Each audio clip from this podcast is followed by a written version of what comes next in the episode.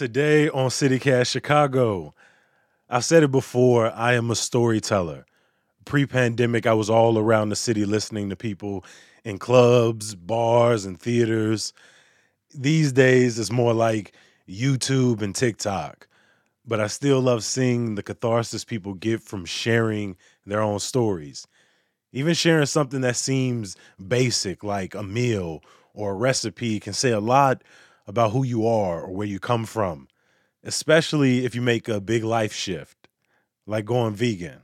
And I was worried that I wouldn't be able to eat Korean food anymore because, like many people, I assumed that vegan food wouldn't be Koreanizable, essentially. But Joanne Molinaro Koreanized it. She's Chicago's Korean vegan, and she's telling her story one TikTok at a time. It's Wednesday, June 23rd. I'm Jacoby Cochran, and this is CityCast Chicago.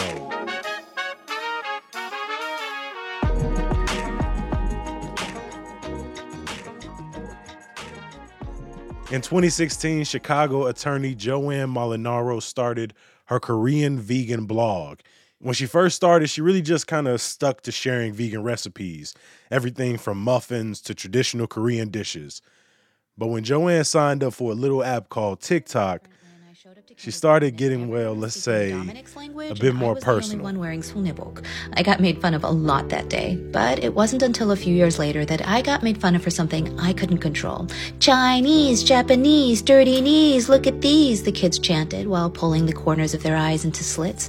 I wasn't Chinese or Japanese, but I couldn't change the way I looked.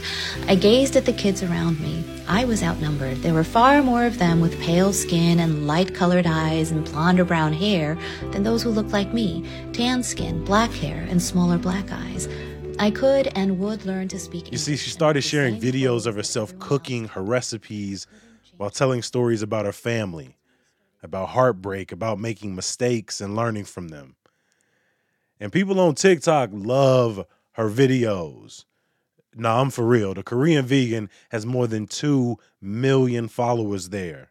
When did that shift happen? When did you say, I can share more personal stories while sharing these recipes? So it started to change actually in 2017. I was incredibly disheartened, to say the least, by the November 2016 election and the shift in our White House and what that revealed to me about my fellow citizens and how they viewed issues on immigration and race. It was incredibly surprising and hurtful to me.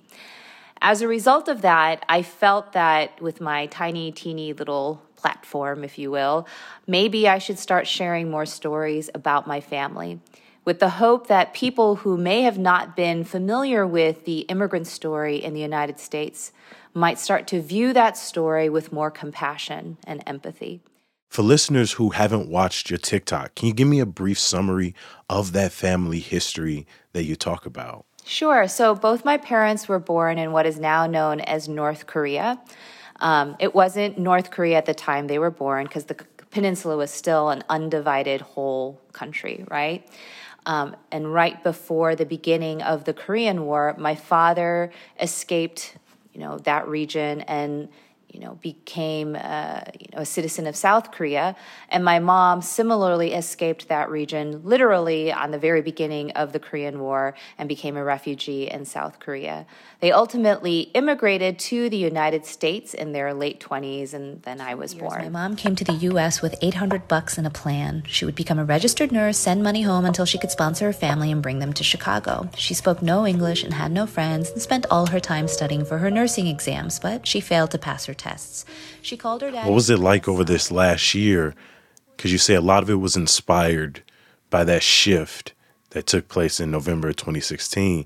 But then, even over the last year throughout the pandemic, that rise in anti Asian uh, violence and, and negative sentiments, what was it like to be putting out these personal stories alongside what has to feel like an extremely tumultuous period?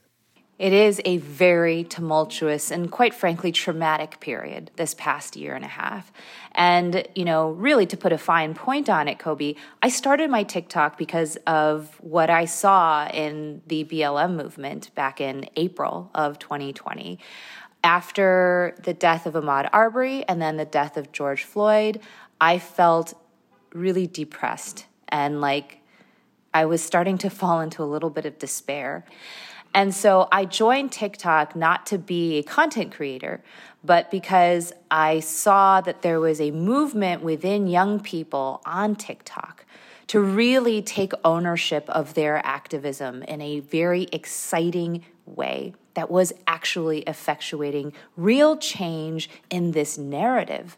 And I wanted to see that like really close up my messaging was becoming much more focused than it was perhaps when it started. Did you see on TikTok uh, maybe a more receptiveness to you sharing these stories than you saw on Instagram? Because I know that TikTok, at least from my experience, feels at times like very welcoming especially in the way that people interact in the comments. You know is there something about tiktok that you just you saw that this really is a place for people to kind of hear my stories and i feel comfortable to share them?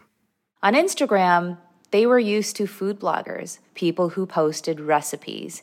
It was a function only. And I still get a lot of resistance from people. Oh, I don't want to hear the story. Just give me the freaking recipe.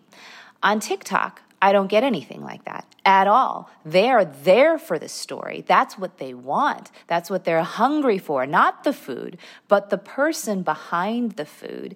And so there is a very different kind of receptiveness. Instagram was a playground for fantasies and to create aspirations that were completely unreachable. But now young people are saying, I don't want that. So I think what TikTok is providing is a complete departure from that, and I am definitely here for it. I was such a jerk to my dad during these weekly tutoring sessions. One time he was trying to explain how to do systems of equations, and he kept saying language, language, and I had no idea what he was trying to say. And finally, my mom, in her perfect English, said, He's trying to say language, Joanne. And I started laughing my face off at my dad's accent. Stick around. Joanne tells us about her favorite Korean dishes and her thoughts on Chicago's vegan scene. Here at CityCast Chicago, we love to read your reviews of the show, like this one that says, There are so many Chicago stories you just do not get anywhere else. Fabulous work. Well, thank you for that. It's what we love to do, and leaving a review helps us do more of it. It makes it easier for your fellow Chicagoans to find the podcast and connect. So please rate and review CityCast Chicago wherever you can and share us with your friends. Thanks. So bring us back to when you became vegan. You know, what traditional Korean dishes did you want to hold on to? I remember the first thing I thought of was kimchi jjigae, which is a delicious kimchi stew. Kimchi itself is not vegan. And the stew is made primarily out of uh, bone broth or uh, pig bone broth. So it's like the most not vegan dish in the world. um, and I immediately thought of that when my then boyfriend was like, I'm going to go vegan and I think you should too. And I'm like, well, what about my kimchi jjigae? um, and then a whole host of other foods like just kimchi or, you know, pork belly, which is samgyeopsal. That's like literally my favorite food, not to mention, of course, Korean barbecue. These are the foods that I associated with happy times and hanging out with my family. And I was worried that I wouldn't be able to eat Korean food anymore because, like many people, I assumed that vegan food wouldn't be Koreanizable, essentially. I wanted to ask a little bit about um, how you again bring some of these ingredients together are there particular places in the city that you like to shop or farmers markets you like to visit we love Joong Boo Shijang or Joong Boo uh, Market. If you go on 94, you'll see that big green sign with what looks like Korean writing on it. That is the big sign for the Korean grocery store. It's in Avondale. It's far from my house, so I usually only end up going there once a month and really have a very robust list of okay, these are the things that I'm going to need for a month. Okay. Can you tell me about it? I've, I've never been, or I don't. I, I've probably seen the sign and driven right past it look up as you're passing Montrose and you'll see it. It's a huge green sign. It's got a wide selection of all the Korean foods that I grew up eating, you know, whether it's like 70 different kinds of tofu to an entire aisle of different kinds of grains and like rice and beans and things like that, to humongous green onions. You think you see in a green onion, not until you go to the Korean grocery store. I mean, you'll think, is this a leek or is this a green onion? um, you know, all of those wonderful foods and flavors. And then, of course, it's, you know, for me, it's always nice going to an establishment where I hear the Korean language being spoken freely and without reservation. It just makes me feel like I'm at home. You said that there's still a robust vegan uh, community offerings in Chicago. How have you seen it grow since you started the Korean Vegan back in 2016 to now, five years later? I am very proud of the city for really embracing plant based cuisine. I know that you know, the overwhelming majority of Chicagoans are still eating their meat and potatoes. But I love that they're being open enough to say, well, I'll try this impossible meat and potatoes. For example, True Foods I mean, what a beautiful restaurant. And now you're starting to see, you know, Paulie Gee's is another great example. One of my favorite pizza places in the country, right?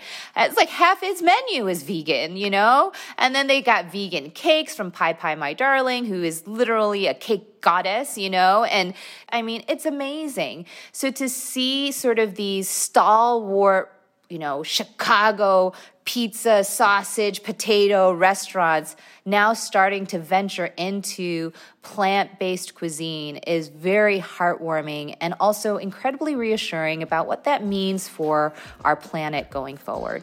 Joanne Molinaro, aka the Korean vegan.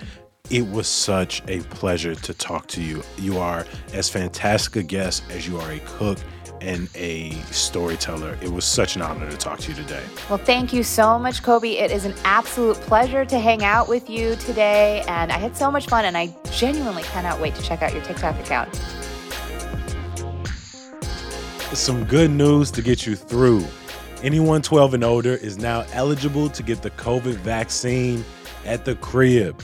The city announced that you can now set appointments for someone to come to your house and give you and your family some shots.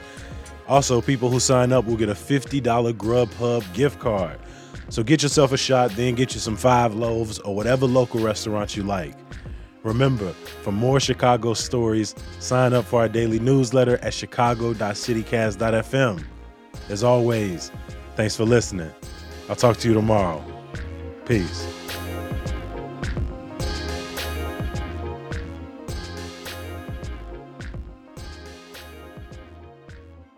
I don't know if this was the interview to do on a, a smoothie stomach. Oh. Maybe not.